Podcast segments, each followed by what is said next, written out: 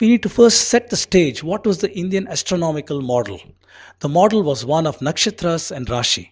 Our ancient Indians, they divided the sky into several segments of 13 and one third degree segments. They started from the eastern horizon and they said that let me divide the first 13 and one third into the first nakshatra, the next 13 and one third second nakshatra, third into the third nakshatra, all the way to the western horizon.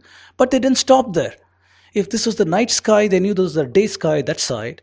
They divided that portion also of the sky into 13 and one third degree segments, and they formed 27 of them. These are the 27 nakshatras. If you multiply 27 by 13 and one third, you'll get 360 degrees, the full 360 degrees.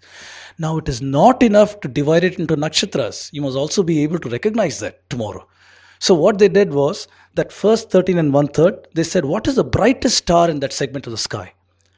That brightest star, for example, it might have been Aldebaran. Aldebaran is the Arabic name, the Indian name is Rohini. So, they said, Because Rohini is there, I'm going to call it Rohini Nakshatra. The next segment may be the brightest star or Spica.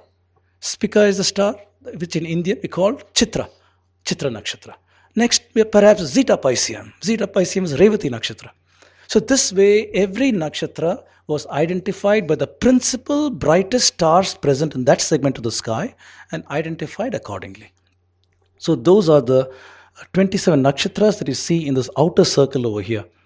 They straddle the month what you see over here is the nakshatra, chitra, and below that is a chaitra masa. So when the full moon appears over the chitra nakshatra, that month is a chaitra month. That is how ancient Indians uh, observed months and so on. Similarly, for Falguni, the Falguna Masa, Maga, and other words. They also divided the sky in 30 degree segments called the Rashi, and these are all the familiar Rashis that we know. So here is a listing of all the nakshatras in two of our ancient books, the Vedanga Jyotisha and the Surya Siddhanta. Vedanga Jyotisha is conservatively dated to 1400 BCE because of the phenomena contained therein. So that has got a listing of all the nakshatras, and these are those nakshatras.